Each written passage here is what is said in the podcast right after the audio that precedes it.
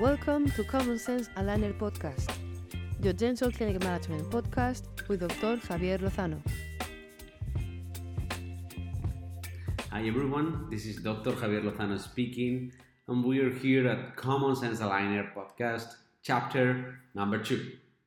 As you might remember, last week we stated that we're going to cover this ethical approach to aligner orthodontics focused on four main pillars.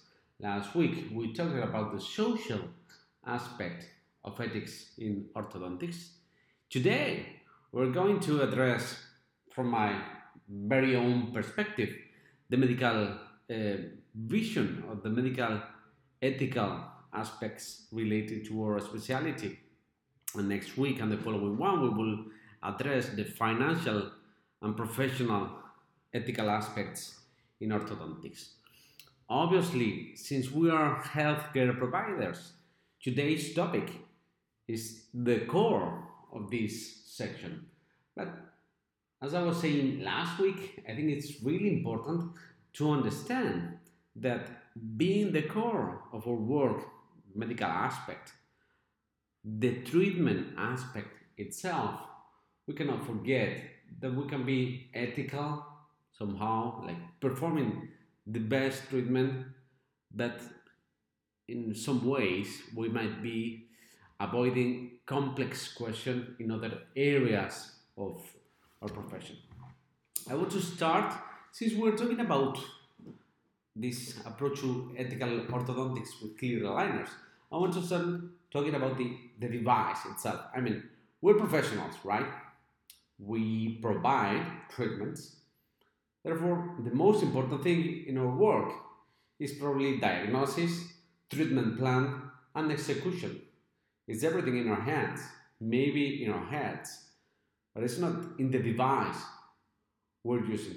I mean, devices are important, and this is why orthodontic techniques have improved so much during the last century, especially because we have technology built uh, to fit our hands or heads. But can we treat every malocclusion with one single device? Some of you might think, okay, Javier is going to say yes, because he, he wants to talk about aligners. Yeah, but I don't think you can treat every malocclusion only with aligners, or only with brackets and wires, or only with a concrete prescription. Doesn't matter if it's MBT or Roth prescription. You cannot. We need auxiliaries. With every technique, with every orthodontic device we're using, we're going to need auxiliaries. Actually, in many cases, for example, with clear aligners, we need the help from fixed appliances. So here it comes the second question. Should we accept the patient choosing a concrete device or technique? I don't think so. I mean, obviously, as I was saying, I think we can treat every malocclusion with any bracket system using auxiliaries or surgery, surgical procedures. We can treat every malocclusion with clear aligners plus in combination with auxiliaries. Uh, but I don't think it's the patient choosing because sometimes we might see advantages treating the patient with one brand or another one. And in case we do, and once again, this is my very own perspective, we should warn them about the limitations. To me, the limit in general is that I imagine I have my sister, my mother, or my father, or my brother in the office, and they're asking me, Hey, Javi, I want you to do this treatment to me with this device. If I could say yes, because I'm not putting them in risk, in any harm to my relatives, I would do the same for like a stranger, like a common patient I have in, in my office. If I would say no to my mother, no, I'm sorry, I'm not treating you with that concrete device because I don't think it's worth it for you, then I would say no to the patient. And this is important. I think it's important that we set the criteria. There's no rule to say yes or no to, to everything, but I think that's a good way of thinking. Thinking, would you do this to your family? If it's okay with your family, probably it is okay with the patient. There's another question talking about ethics. And I see many practitioners, many orthodontists all over the world uh, creating theories around this. It's about orthodontic timing. This will be the second um, question, the second block of questions. And I think this creates a lot of controversies because if I'm treating the patient starting, I don't know, I, I might say uh, early treatment if the overjet is over six millimeters and I want to prevent some injuries, some trauma on the anterior incisors because a kid might uh, fell in the street and they broke the central incisors, there is a reason from this uh, prevention approach and also from a psychosocial perspective because the kid won't be looking really good Uh, with this increased overjet that I might treat this patient. I might do it with six years old, advancing the mandible, or maybe later on, but I can find some strong evidence in the literature that justifies this early treatment. The same for an anterior cross bite. But I think these are the only two cases in which we should start with the early treatment. Anyway, you know, I don't think it is good that I would judge any other doctor starting earlier or performing any treatment with a different malocclusion. Maybe it's a class one with crowding, but I don't know what moved that doctor to do this treatment. Maybe the kid had a problem with their teeth. Maybe the parents were demanding the treatment. And as long as it is not creating a, a problem to the patient, is it good or not to, to do it? Once again, I don't have the answer to this question. I have this clear view on when should we perform these treatments with this anterior crossbite and the overjet over 6 millimeters. But if the patients, the parents are demanding a treatment, and we're not creating any harm to them, should we do it? I guess it all depends on what we're thinking. Probably the family answer is the right one. And it might vary from one patient or from one doctor to another one. If we talk about treatment plans, there is a third big block of topics. I mean, probably every patient, if we perform correct analysis and diagnosis. We have our x-rays, we have the pictures, the models, the plaster or digital models, and we analyze them. We might choose in between two or three treatment plans. We can use auxiliaries, we can use elastics, extractions or not extracting premolars, molars. There are many options. Should we let the patient know of every treatment plan? Depends on the case. I mean, I think that many times, at least when I was younger, I had in my office a surgical patient, and in my head, since I probably was not really sure of the treatment myself, and I thought the patient might reject the treatment, I would discard this option myself. But probably this is not good. We have to share these views with the patient. And the thing is that we're fast, fast fooding. We're fast moving. We're fast buyers. We're fast society, and we have less time to talk with our patients. Sometimes I think we need to face these treatment plans. And once again, to me, the answer to this question, informing the patient about every treatment plan which is possible, is the same as we do with the family. If I'm telling my mom we have two options, I should, in my head, I would tell this to the patient. My mom was surgical, which she is, but she rejected the treatment, I would do the same with a common person I find in my office. Question number four would be Is it ethical? And this is quite important to me. Is it ethical to offer a patient who is opposed to extractions the option of trying a non extraction approach? This is quite complex to me because I don't think we can set as a treatment goal doing or not doing tooth extractions. I mean, we do extractions whenever we do need them, whenever there is a midline shift, when the, there is a severe dentoskeletal discrepancy. They are like really clear and really strong indications for extractions. In these cases, I don't think I can treat the patient with expansion. That's quite hard. Whenever I got a picture, a before and after picture from a, a colleague, and they say, Oh, Javi, this is awesome. And it's like, yeah, but I can see the, the are ridge and the facial axis of the tooth, and maybe there are no recessions just after your treatment ended up, but probably there will be a few in a few years' time. This patient would have been great to do extractions too. They will benefit from this in the short and in the long term, even if the treatment is more complex. But to me, from my modest point of view, we are harming this patient. We're creating a long term harm. In these cases, I don't think we should let the patient decide because the patient doesn't know, they don't understand what's going on. Imagine the heart surgeon is asking you, Oh, do you want this or that surgery? That is not an option. We trust them. We cannot decide. And I understand that somehow orthodontic has become a commodity, but it is still a medical treatment. And we have to put a lot of focus on this. We have to let the patients understand. And to me, this is really important. If we have to do extractions, yes, we have to do them. In some cases, we might avoid them, but in many of them, there is no way we can perform a treatment without them, and it is quite important to let the patient know about this.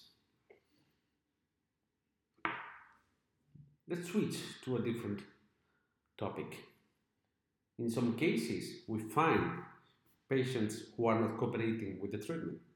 And yeah, maybe 30 years ago, in which we would do like mostly uh, kids and teenagers treatments, we could say, okay, kids, they are not uh, compliant with the treatment. Yeah. But now we have adults, especially since the eruption of the aligner approach.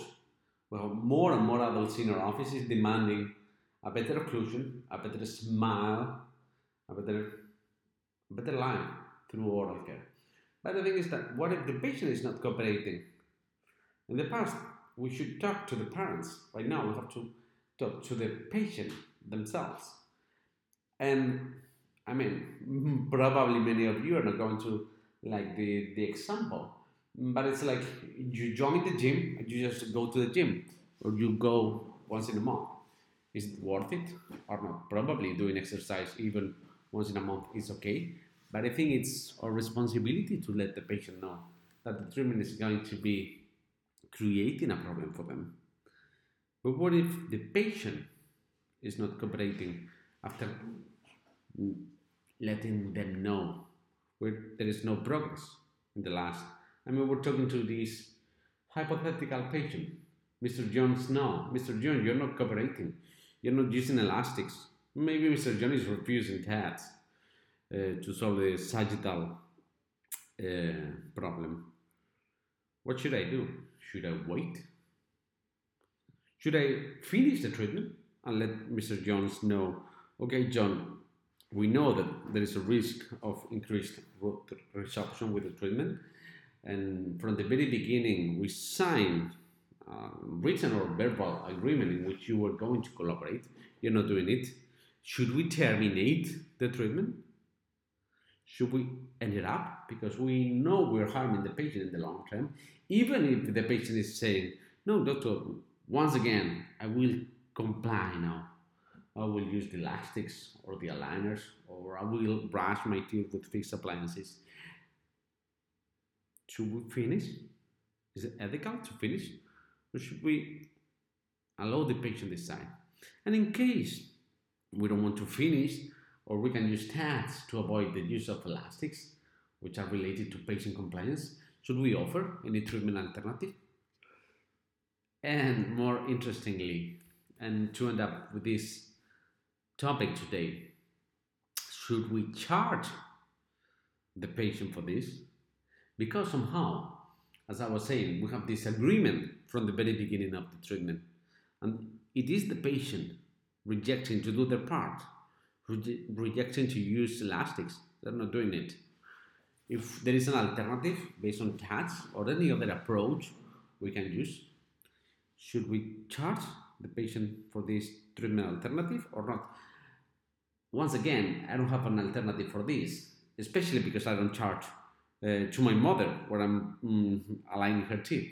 So in this case, the family decision making is not helping me. But I think that making the patient responsible for the treatment is really important.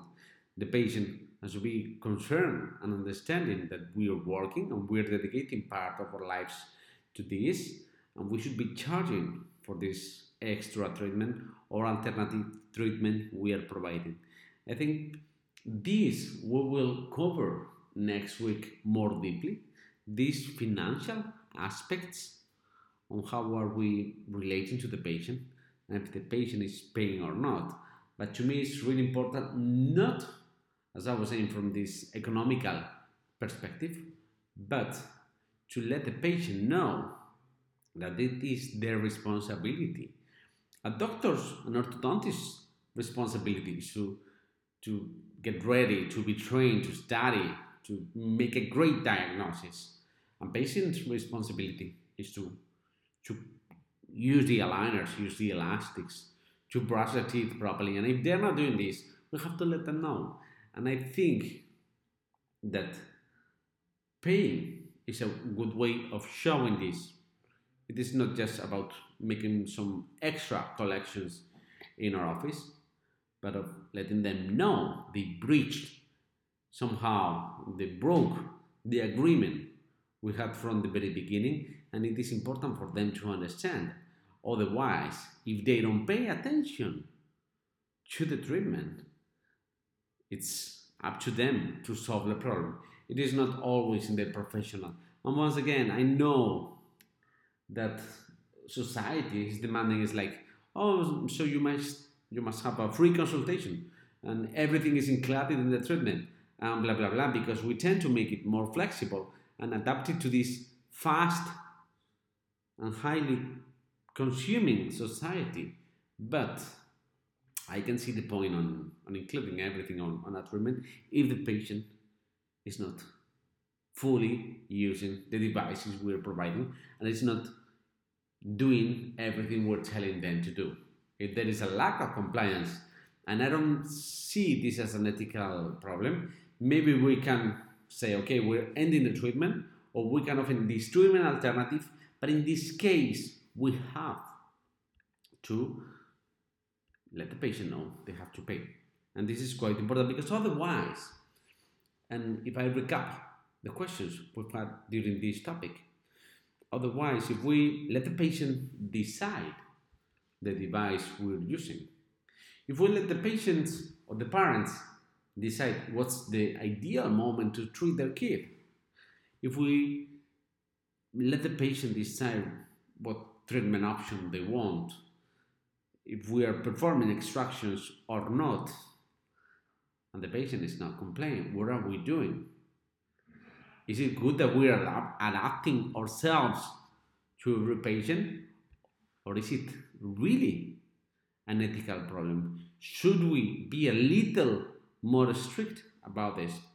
I know we're human beings and we make mistakes, but I think it's good to reflect on these things because sometimes being a little harder on our relationship with patients is taking us to the core of our medical profession. And it is putting emphasis on what the treatment should be like instead of on commercial purposes. Once again, there is a really, really thin line uh, that is in between all these options. And I hope that today I open some windows for you to look through to see from a different perspective what we are doing in the medical aspect of ethical orthodontics. Thank you for your attention. I hope I'll see you next week at chapter number three in Common Sense Aligners podcast. You have a good day.